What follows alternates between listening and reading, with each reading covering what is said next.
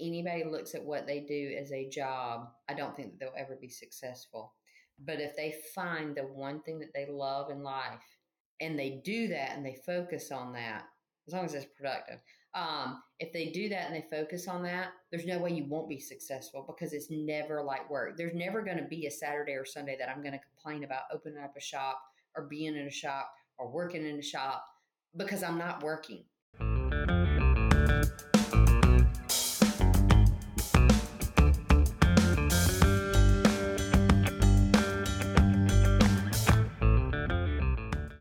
Welcome to another edition of Ratchet and Wrench Radio, strategies and inspiration for auto care success. I'm your host, Chris Jones, and today I'm joined by the iconic, the legendary Reese Sutherland. Uh, you guys are going to love this episode. Reese and I sit down and get real candid. We break down that profile that we did in January and just go deep on it. So we talk about Reese growing up in the shop. We talk about her family dynamic. We talk about her going to auto tech school, what that was like being a woman in an auto tech school, what it's like being a woman in the automotive industry. We talk a lot about uh, just how she developed her brand strategy and how she built her shops up. Uh, we talk about Reese's passion for life, her zest for life, what gets her up in the morning. Uh, we talk about her love for people. Reese's very passionate about people. She cares deeply about individuals, and she's going to talk about that and we have a lot of really fun conversation in between. So hope you'll enjoy this episode. And without further ado, here's Reese. Well, hey, welcome to Ratchet and Wrench Radio, Reese. Hey, Chris, how are you doing today? I'm doing phenomenal. Of course, you're no stranger to Ratchet and Wrench Radio. This used to be you know, something you did on a regular, right?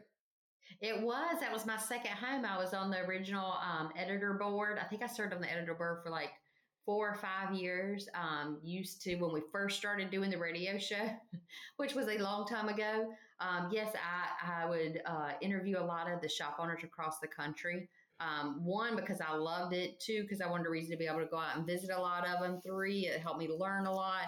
And I just love talking to other shop owners. So you get to do a really fun job, I know. Absolutely. I love it so much. Now, Riz, you're a shop girl from way back. Talk to us about growing up in your dad's shop and what that taught you. Oh my goodness! I uh, well, it definitely taught me to be tough because I had a lot of brothers and uncles and cousins that were in those shops. but I did. Uh, um, dad had his first shop, and then he brought in my uncles, and my uncles brought in my cousins, and then my dad brought in my brothers, and then I am the youngest in the entire family that came into the business. Um, so by the time I came in, I had to just figure out how to wiggle wiggle my way and find a spot in there. So I started out just like everybody else, organizing parts out in the shop. Um, then went into you know changing oil if it came in. Then um, had an affinity. You know, back then this was you know pre ninety seven. Um, this was back when you actually had parts in transmission. So a part was broke, you fixed it, and I had little bitty hands, so it was really easy for me to get into cars fix stuff, get in and out. Um, so that's how I started into it. And then when I got my driver's license, then I could start delivering parts. So love that. But where my dream was, is I just wanted to be at the front of the shop. I wanted to be the one talking to customers. I wanted to be the one answering the phone. I wanted to be the one that actually ran and had my own shop. So that really went to the highlight of where I wanted to end up very, very, very young. Um, before I was even driving a car. I already knew that's what I wanted to do. oh wow, that's that's a lot of family members in the business. Are they all still in the business? Or are you the last one standing? No, no, no. They are all. My dad. Um, I'm not going to say his age, or else he might come after me. My dad still goes into one of our family shops every single day to this day. Um, my brothers still have shops. My uncles still have shops. My cousins still have shops. So everybody in our family is still running in the automotive world as we speak right now. They we all love it. Wow. You wouldn't want to come to our Christmas parties. Talking shop all year long. It, wow. would be. Yeah, some of the family members, and we definitely have a clear line. We have the non automotive family members, and they hate it. And then we have the automotive members, and we're junkies, and we love it. So usually the house at some point gets divided. Um, when we have holidays. so it's not politics; it's industry. It is not politics, and we actually get a. Um, they they will make us uh, the mom, my mom. um, we have a curfew of that we have to get through certain points of the night before we are allowed to talk about shop. We never obey this rule, um, but she does try to instill it. My sister did a great job of, of instilling that rule because um, she'd come after me if I started talking. So I, she was the one who instituted everything. Oh, that's phenomenal. So, so from that point, being a shop kid, you ended up taking automotive training classes during this time. What was your experience like in automotive training, first in general, but then also as a woman? Because that was back in the '90s. Like, what was that like then, as yeah, compared to early, early automotive 90s. now? Yeah, I was terrified. Um, I didn't. Uh, I didn't want to fail. Um, I'm just not. That's not my mechanics. Is like I will succeed at everything. Um, so I remember it was a room full of, eh, I was the only female. And probably by 20 to 25 years, I was the youngest person in that room. Um, there was, it was what you saw in the industry back then, which was um, men who had grown up in the industry, who had worked in the industry, and who were now running a shop and I are working in a shop and it was me coming in there. So when we would end, I read every single book that we, because back then we just had books, there were no computers. I read every single book cover to cover that they gave us.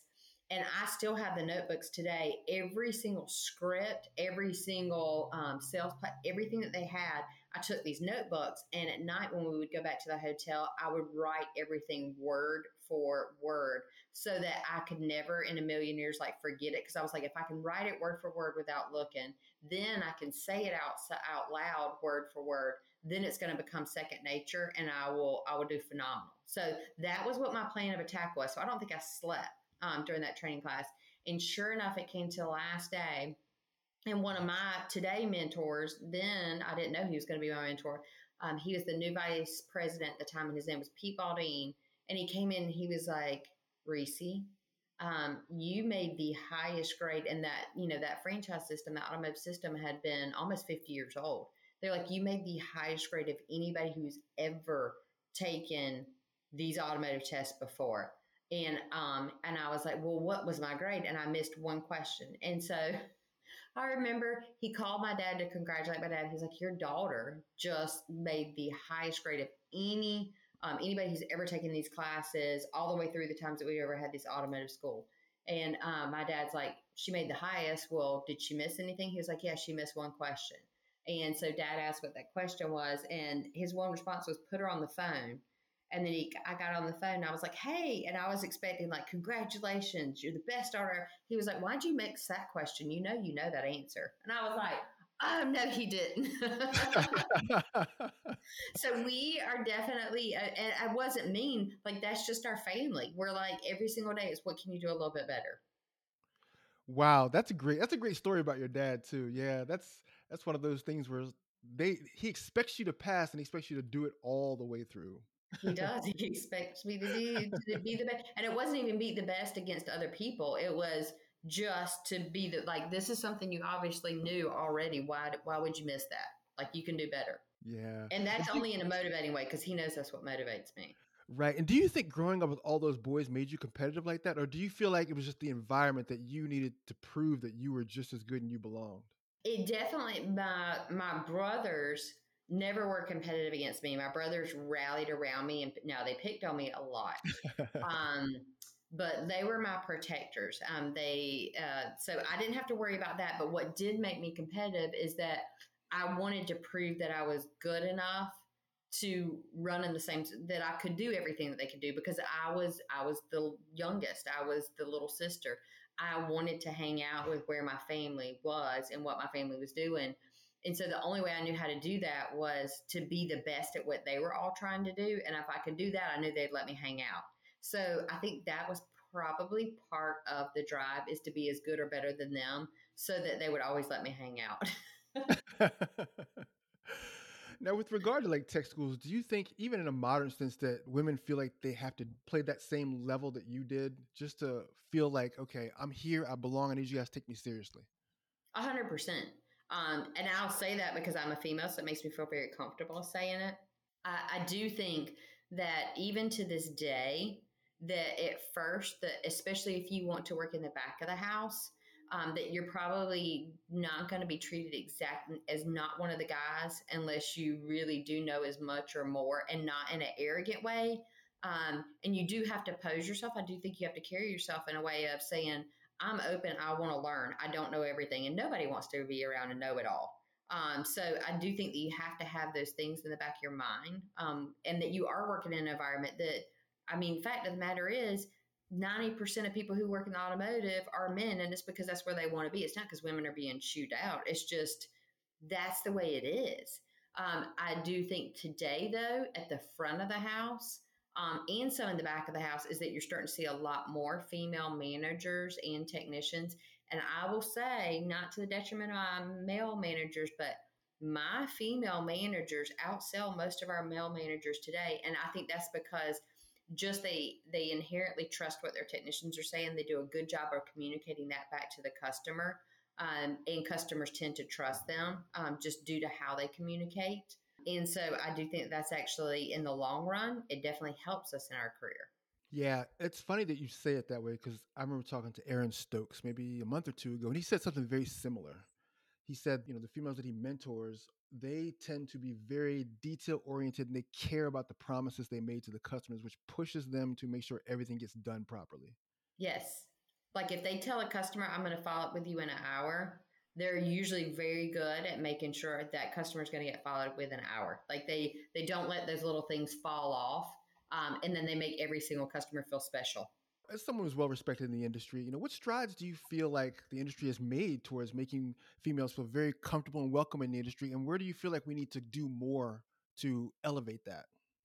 Um, the biggest thing I see is one to keep highlighting, especially the technicians and the female owners and managers um, through mm-hmm. magazines, through articles, through radio shows, through being on TV, you know, I've done things with um, Fox Business News often. And when they see, a lot of times, the first time people see me, they're like, You're not what I was expecting.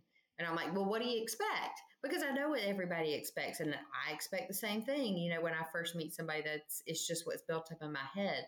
But I think that as we start to hear more and more and we start to put more and more of the success stories of the female in the automotive industry out there, it's going to make a lot more of them excited about engaging into technical school and to go in and leading a shop and running a shop. The more success that I hear about, the more it's like, oh, I want to go do that. And I have uh, female mentors or uh, female shop owners and female managers that I continue to mentor now because they're like, hey, I want I want to do what you did can you help me to get there? I'm like, hey, if you're on for the ride, come on. I, I actually have a female shop owner that's coming to visit my offices and some of my shops at the end of February. She ju- she already has three shops.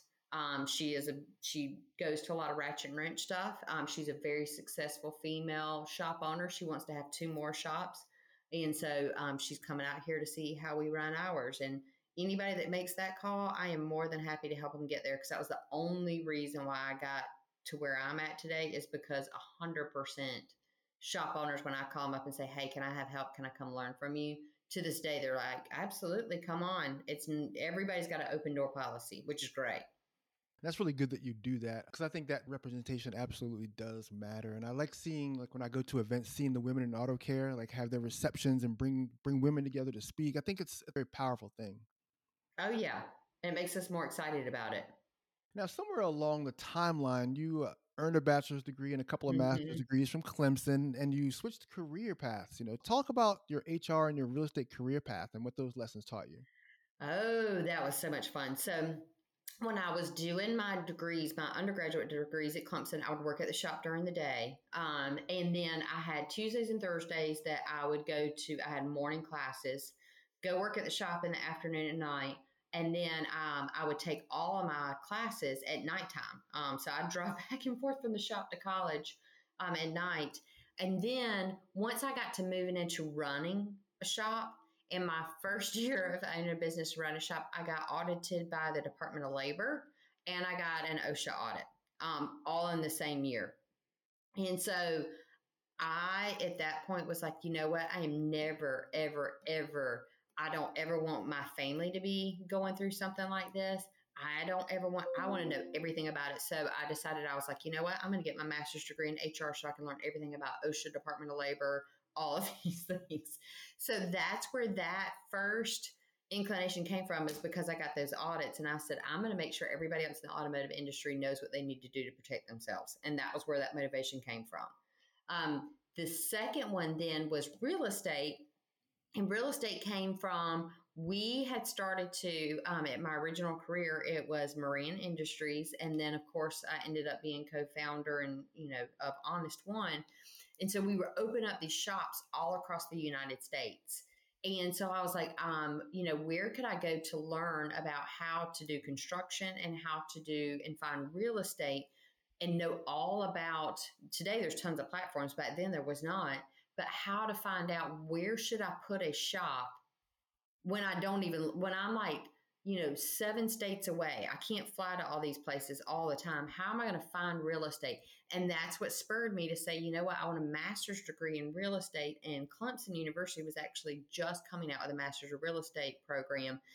And so I ended up getting my um, degree from there and then stayed on as a professor of national real estate and teaching it. And then I would have them use their thesis so when I came up with a new city that I wanted to open a shop in, I would let the master students at the real estate school at Clemson, their thesis would be to, I want to go in this city. Y'all find me the best location, get me zoned properly, get me approved with zoning. And then that was how I initially found all of my locations. so they did that as their class projects. Wow, that's very methodical. Like I love hearing how you did that, like how you pursued these degrees in areas that were going to help you to, to really build something big in the immediate, but down the road. I, th- I know they all paid in dividends too. Yeah, I had no idea that that's what I was doing at the time. I just knew that I was like, well, I don't know this, so I have to go learn it. And it just somehow kept flowing and flowing. Yeah, no, I love how those skills that you build along the way just complement and transfer into yes, areas where I you're love like, it. oh, it's I so much fun. This. And my big thing is making sure other shop owners it like crushes me when I hear a shop owner who just got their first OSHA audit and was not prepared for, or just got their first Department of Labor audit and they weren't prepared for it. And I'm like, oh, I just wish I would have got to them before. You know, because the knowledge, as long as you know, it's not a big deal at all. But when you don't know, yeah, it can be devastating. Yeah, no, no doubt. Now, side question for you, you know, as someone who went to Clemson University, are you bearish or bullish on Trevor Lawrence being the next great NFL quarterback? Oh yeah, Trevor is crushing. The, so I don't know if you saw uh, like you know the takes from this last game, but I mean you could see Trevor dominated, and he is going to like he's coming in his stride now. He was in his stride at Clemson. I mean, he is definitely coming to his stride now in NFL. So I am so excited about him moving up. And I will say, just not only from the kid's got talent perspective, the kid is such a good kid and such a, a, a godly and faithful servant. He would Saturdays play at Clemson. And, um, you know, he went to Clemson University and then he ended up my church, my family church was right down the road and in, and it was located in Clemson University. He would play a home game and it would be a night game and the game wouldn't be over till 11 o'clock. And you know, that kid played his heart out. And I can promise you with my hand on the Bible that I do not ever remember a Sunday morning where that kid was not sitting in the front row of church the next day. Ever. Wow. That's wild.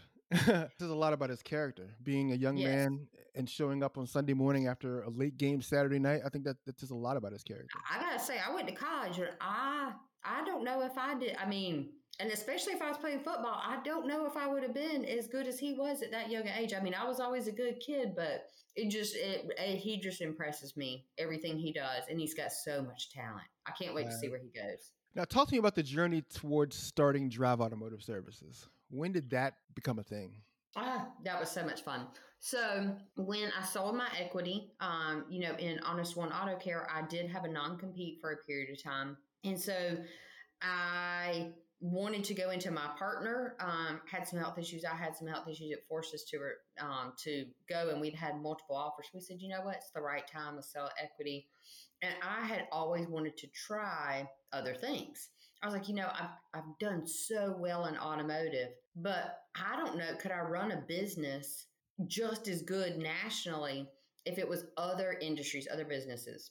And so i tested. I was on the international franchising association board And so um, there was three national franchises that um, one in medical, one was a child's pump up uh, free, national franchise, and another was a national maid service franchise. All three were failing companies. Each one of them had um, anywhere between the smallest one, I think, had 60, 62 um, locations, and the large one had about 300 locations. And so I surprisingly went in and used everything I had learned in automotive to go in and figure out what was going on in each one of these companies, hire in new executives and new people to run it, fix it, and get out. And was successful in all three of them. And I'm like, okay, this like proved it to myself is that yes, I can be a COO or CEO of business is business at the end of the day. Um, it did not differ no matter what the business was. Um, however, what I did find is I missed automotive. I was like, I love automotive. And so, um, one of my great friends was um, back in the day was Greg Sands. You know, um, he had Mudlick Mail back in then, and he was I was one of the first national companies that Mudlick Mail went to and started doing mail with them. And um, Greg and his wonderful wife, and he had two partners that were located across the country, and they were looking towards retirement. Um, and I was looking for, hey, I want to get back in automotive, and I need a platform, and I want to grow, and I wanted to out of franchising, I wanted to be able to run them all myself. And so it ended up being a great combination of saying, hey, they are going into retirement. I would like to come in and, and grow this business. So that was where all of that started. So I partnered, um, I started first to get everything like turn them all into a platform based business nationwide, figure out how we were going to do the real estate and the construction nationwide. Um, and then we had COVID, of course, so it delayed it a little bit. And then um, went to market and teamed up with um, the most fantastic equity group, Silver Oak and they were um, coming in to be my financial backers because, um, of course, if you're going to do triple growth and um, two years, three years, which I'm used to doing. But you do when you're going to self fund it, when you're going to be the one to open them all, you got to have the finances to do it. Um, so it was a wonderful opportunity for us to be able to combine that um, and turn that into Drive Automotive Services to grow nationwide and to open up new shops across the country in the same platform. Wow. So, what does it take to build a franchising model? You know so i you know for me uh, we're not a franchise we own them all but what the great thing about franchising did teach me when i because everything i started was in franchising. The great things that franchising taught me was one how to do rapid growth. Uh, two it definitely taught me about you know having to know every single aspect of how to run a company because each individual one was was its own company. Um, the other thing is how to work well with people. Because um, in a franchising model yes, you would have a, a new person come in, they would buy the concept, they would open and they would operate it. But you really had to be convincing as a franchisor to say, here's the reasons why you have to, I mean, because you can't just kick everybody out, why you need to follow this model and why this model will make you successful. So it really helps you work well with others and, and hundreds of different personality types. So that helped a lot to when I came in and said, hey, I'm going to come out of the franchising and we're going to run all of these as independently owned. So we own all of them. Um, and we're going to take what we learned and be able to do that in our own company and grow it this way. So a group companies this franchising model is a great way to fast, um, fast paced growth. Now I get to take everything I learned and then uh, grow it as our locations. We own them with a backing of a great uh, equity firm. Okay, so the shops that you you pull in, are you pulling them via acquisition, or are you just starting them from scratch? Um, I have both. Um, okay. So right now, about 60% of our locations are are acquisitions and about 40% of our locations are build to suit so we are building construction so this year alone um, we have i think 18 to 22 because you know construction is crazy um, locations that were going to be completed by the end of the year as far as construction new construction um, and then there's double that that's already in the queue for next year for new construction. So it just takes time to get through the because you have to go through permitting and all these fun things. Um, so the ones that are open up this year, they're already in process and started up now. And then the rest of it is acquisitions that we're doing, and our pipeline is full for the year. wow, already? Yes, it's already it's already full for the year. So um, just absolutely blessed. I think If I took a guess on why our pipeline, our our pipeline is so full, well, one, people, oh, I mean, you're crazy not to recognize it, but you know, if you thought of retiring anywhere in the near seven, eight years or less, you're probably were like, oh my goodness, before this market does turn, if you were going to sell, you probably were looking at selling now. And there's just no, there's no denying it. You can see the multiples every single day. It is a rapidly changing market. So it's probably sped that up even more right now. So that's one thing. The second thing is it really depends on the the seller, the acquisition. So you know, I have some that say, "Hey, I want to be involved. Um, I want to stay involved." I, that I'm like, "Come on, I, there is no talent that I am going to turn away. I will take a, I will take all the talent I can get." So some people just want to be a part of something bigger, something to grow, something that maybe they're not as uh, financially liable to or held to because they may have different things that they want to do in the future. Some people say that they want to completely get out, but they want to make sure that their people are well taken care of. And I think that that's probably the big reason why so many people may call me is there's many of them that will tell them, I will give you my honest opinion. If I don't think you should sell your property to me, I will flat out tell you. If I don't think you should sell your business to me and I think you could get based on what your objectives are better somewhere else because you want something different than I, I will be a, I am so transparent because unless it's a win for both sides, unless it's a win for me and a win for the seller, it will not come out as a win in the end of the day. Um, we are a small industry. I mean, you know, there's probably no shop owner that you could call in the country that's not going to be like, hey, do you know Reese? And I'm not saying that they're going to say they know me personally, but you could name a hundred different shop owners' names right now. I'm probably gonna be like, yep, know him, know him, know him. I may not know him personally, but I know of them because we're a small group. And so if anybody ever did somebody wrong or felt like it wasn't the right thing at the end of the day, word's gonna get around. And that's the last thing that I would ever want to happen is there's not a lot of things that I ask for in this world in this industry, but having a good reputation and know that I care about the people that I work with and want the best for everybody and there can be a win-win in almost every situation. When it can't be, I'll be the first to tell them, "Hey, this is not what you want to do." yeah, and I think that's cool how you evaluate it that way. Because sometimes you deal with an acquisition, and most of the time it's the owner wants out. But the fact that you know you're you're willing to retain the owner if they want to remain, yeah. I mean that's a that's a massive win for you because you don't have to go find new staff or new managers to fill the store. You've already got a guy in there who knows the shop front and back, who just you know, like you said, who just doesn't want to do all the heavy lifting anymore. Mm-hmm.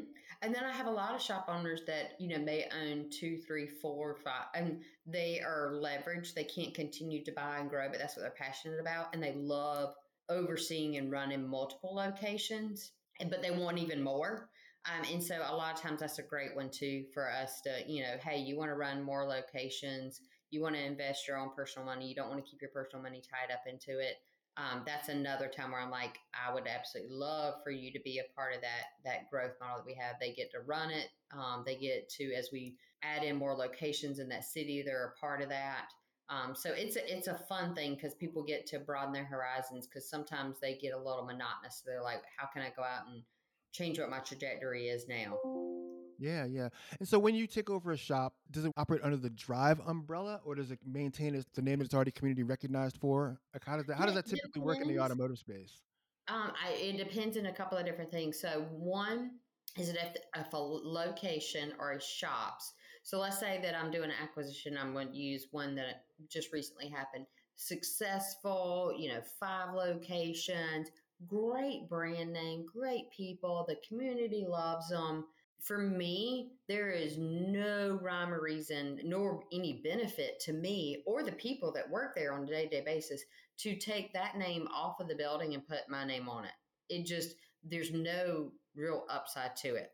Now, if it's a location that it's a single location in a city where we already have multiple locations and it can only help to enhance that shop, enhance what those people can do in that location, um, then absolutely I will either change the name or I will co brand it with our location so that they can get the upside and benefits of both. So every single one of them is a one off. It's what is the best for that location, for that city, and for those people. Now, something you mentioned a little bit ago was the idea of you know name recognition like people throw out your name and you're very recognized for that like when i first heard about you i was pretty new in the company and people were mentioning you to me like oh yeah recently and then i started going to conferences and i finally got a chance to meet you but it's like in my mind like you have this like Serena Williams, Michael Jordan, Tom Brady esque type like thing. You know, you got this thing going where people like look to you in that in that regard. Like, I think your work ethic is so deeply admired. Like, what sort of drive does it take to be like you? I for my drive, and I don't know where it comes from, but it is a hundred and thirty percent of for everything that I do. And I think uh, my family says I was born with it. So I started running when I was five. Um, so today I still do adventure marathons. Um, every single day I still run. And when I run first thing in the morning, by the time I get done running, I typically have already listened to a podcast for the day and I've already got my entire day of what needs to be accomplished um, with the most priorities. It's, it's already in my head. It's already done. Um, and I love doing that. Like I don't run because I have to. I mean, at five years old, I was running because I just love to do it. Same thing with the automotive business. I, it's because I love, there's not a day that I wake up in my bed and say, I am tired. I don't want to jump out of bed and go run and start my first meeting or start my first shop visit or whatever it is. That does not happen in my world. And the first day that it ever does happen, that's the day that I should look to say it's time for me to start looking at retirement. Um, when that drive, when that passion, because if you love what you do, it's not work. It's like these these people I work with every day, they're my family. So I have families in a bunch of cities because I I love them that much. I love what I do. I spend 90% of my time with them. So, what are you learning right now? Today we actually were um, learn. We have DVI that we were um, changing up. So we're changing up all of our DVI right now. The other big thing that I'm this is a very light topic. Um, I am doing a study, a biblical study on Revelations. yeah. And so I just entered in. Um, I love to go to um, seminary school and um, study. And so right now I am in the process of studying um, Revelations and going to seminary school uh, once a week. Um, so that's a big passion of mine for something new to learn. Um, so new things are happening in the business, and I also have a new um, marketing director and a new construction manager, and just learning things that you know I've been doing things the same way for a long time. They've been successful, so I love that. You know, my new marketing director, she was the marketing director of Jamba Juice and Panera Bread. So you can imagine she's coming in with things that I've never even heard of before. And I'm like, you're a Brit, so I'm excited about learning about those things again because um, I haven't made changes to that piece of the pie in a long time. And I love that my new construction manager um, that we just hired, he's coming in, and because we're having to get real crafty on construction materials um, and building layouts today, because of how much materials cost and the backlog of materials, if we still want to hit timelines and we still want to hit budgets, we really have to be good at construction. And I love the new things that he's bringing to the table. That's um, he's he's younger. I'm young, but he is younger than I am. So you know he's really fresh into the the up and coming things that are happening in construction world. Very cool. I think you know every day is an opportunity to learn, and it's like I think it's so cool to be able to learn from other people the people that are near you or in your sphere, or even people that you just come across at a conference or online. I think just you can learn from anybody. I think that's the best part of life. It's so much fun. I mean, and you do like if I'm like if I went through all the things that I got to learn this week, it it's it's great, and you just have to be open to it and open to so many different things too. Like not just set in one arena, but I mean, like I said, like who I, I'm gonna guess that nobody's probably gonna be like, yeah, she's taking seminary school in classes on Revelation. I, I have I, it's it's what interests you today. I think you always have to keep learning. And one thing you said in your Ratchet and Wrench profile story was that shop owners need to invest 60% of their time in people. And I, you know, I know you're very people oriented. You have 350 employees. You're talking about how excited you are about your construction manager. And how do you walk this out every day? How, how do you rem- remain interested in people all the time? Like, how do you invest in them and win their hearts? and it is. So um, we do a couple of different things. One, I'm pretty regimented about what it is. So I don't believe, you know, if you have direct reports, there's a number, a magic number of direct reports to where it doesn't make any sense because you're not going to be able to invest the time in them that you want to invest. Like I invest in everybody in my company. Um, you know, I know probably still most people's first name, but I can't spend and really pour into them if I have too many direct reports. So I really encourage people to limit the number of direct reports from five to eight, eight being the maximum, to really be able to, if you want to pour into people and then still be able to pour into yourself, then that's probably that's my magic number. Then in order to spread that love a little bit further out, um, I have on Mondays I always have a standing meeting. Um, if I'm on the road, the standing meeting is I call into the meeting um, and it, a standing meeting means it's going to be 10 minutes of here's what's great, here's what we need to get better at this week, here's the top level priorities. Um, and then every single week um, or every single month, I have a one on one with each one of my direct reports. Um, they have a designated time. I make sure I'm always there. I make sure that I leave that time open for it's open for them to be able to talk about anything that they want to talk about, ask anything that they want to ask, go over what anything that is, and then we will finish it out with here's what I see or here's what I want the objectives to be now that I've heard from you so that we're always aligned. And how can I help you get there? And where do you want to go? So I'm always building people towards Whereas, like uh, a great example is I've had a, a lady that I hired in customer service probably eight months ago, nine months ago, and she told me that she wanted to have a career in HR. And as of yesterday, we were able to promote her and move her from customer service into HR because we've been pouring into her training for like, because we knew that's where she wanted to go. So we've been training her. Um, and so it's great when you see that kind of stuff um, that actually happens.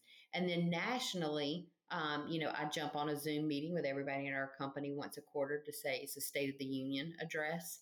Um, and then a lot of times I'll hop on our national GM or service manager monthly meetings just to say hi to everybody and kind of keep up with everybody. So there's ways that I'm able to still feel like that I'm touching and I'm spending time with people, but I'm really pouring into the people that directly report to me so that that can then funnel all the way through the company and how we recruit and how we train and how we retain and customer service and all of those things. You were involved in a very good way yeah, and that's why 60% of my time has to be if you spend most of your time in your people, then of course sales are going to be where they should be. Um, your money's going to be where it should be. You know, I, I have numbers that we have to hit and I have percentages that we have to hit. I should be able to quickly look at it and say, yes, we're here. No, we're not here and write a few notes. And I, I measure it all the time. Uh, people would probably be shocked at how much I look at our numbers all the time and and send out action plans based on that. But it doesn't get fixed there. It's just it's my red flag or my green flag to say that a boy or we need to do some work. So it's my red flag, but it's not where I spend my time. Now you were our January cover. Did that shock you? Did, were you surprised to see yourself on the cover? Um, you know what? I was surprised is that I got some calls that said, um, "Hey, Reese, was this taken like 20 years ago? Because um, you know they had the technician uniform on and i had the hat on. Yeah. That was the thing that surprised is i was so because you know there's a they they were here for a day and you know we took pictures in the office and we took pictures at one of our shops and you know there's me in my normal business attire but then we were like oh this will be fun. Bart one of my technicians um, over at that store was like hey we got an extra uniform. You need to throw it on so they can see that you actually do know how to work on a car. I was like all right and it just it was funny that that's what ended up coming out as the, the technician uniform. And i love the fact though that a few people called and said hey was that picture like you know from from 20 years ago? And i was like no. If you could have given me a compliment that was the best one i could have gotten today. It made me feel good. I could still pull it off that i'm in my 20s and 30s yeah i know. I saw those photos and i was like i talked to our art director I said that's the one He's like, I know. I was like, that is it. I love it. All right. So, did you imagine, like, if you look back over your life now, from mm-hmm. young Reese to now, you know, to, to now, did you imagine any of this as, you know, girl in the shop with daddy? Like, could you look back and say, wow, this is a culmination of my entire life. Here it is. I'm prepared. I, I prepared for all of this back then. Absolutely. Every single day, I am absolutely shocked. Um, we had a standing meeting on Monday, And you know, and, I, and it was one of those. We have core values, and each month I highlight a core value. And one of our core values is is grateful, um, and that was last month's. And then this month's core value was humble. And so I usually I like to talk about what does it mean to me? Why did we pick that as a core value? And one of the things I said is I was like, you know, y'all, we just again this month, this year, for the I don't even know how many months and years in a row, we just hit another month of record sales again. And y'all, uh, just so that you know, we are actually on point right now for adding another 509 employees this year. And the fact that we are all here growing and loving and learning to do this together, like, do y'all realize how amazing this is? And like when I stop and really think about what is happening on a day to day basis, I am in shock. Um, just and I'm in shock too when I hear people that we work with about how much they love being here, um, and and how many lives has changed you know, I've got some of my, I'm very passionate about foster care ministry. Mm-hmm. And we have our shops across the country who are now, who adopt a foster family every single month. Um, this past December, we were able to um, adopt 387 foster kids. Um, and we every single month, our company gets together and we make gift bags for a foster child who's going to a new home. And the thing is, is that we like literally, I will if we don't send it out early enough about who the family, um, each family in each city is going to be. That one, like we will get, hey, who's going to be our family? I'm going to go buy a new skateboard. I'm going to go buy this. Like they get so excited about something of giving of themselves. Um, and so all of that completely shocks me. And today we actually have some of our managers and technicians who are now foster parents and then we have even some who have now adopted kids out of foster care. Who would have thought that you would have seen that happening with a bunch of guys and a few few gals in the automotive world? I, I surely, surely never thought that that would have been the case. Yeah, I mean, it sounds like you've built a, an organization, you know, in your own image. You know.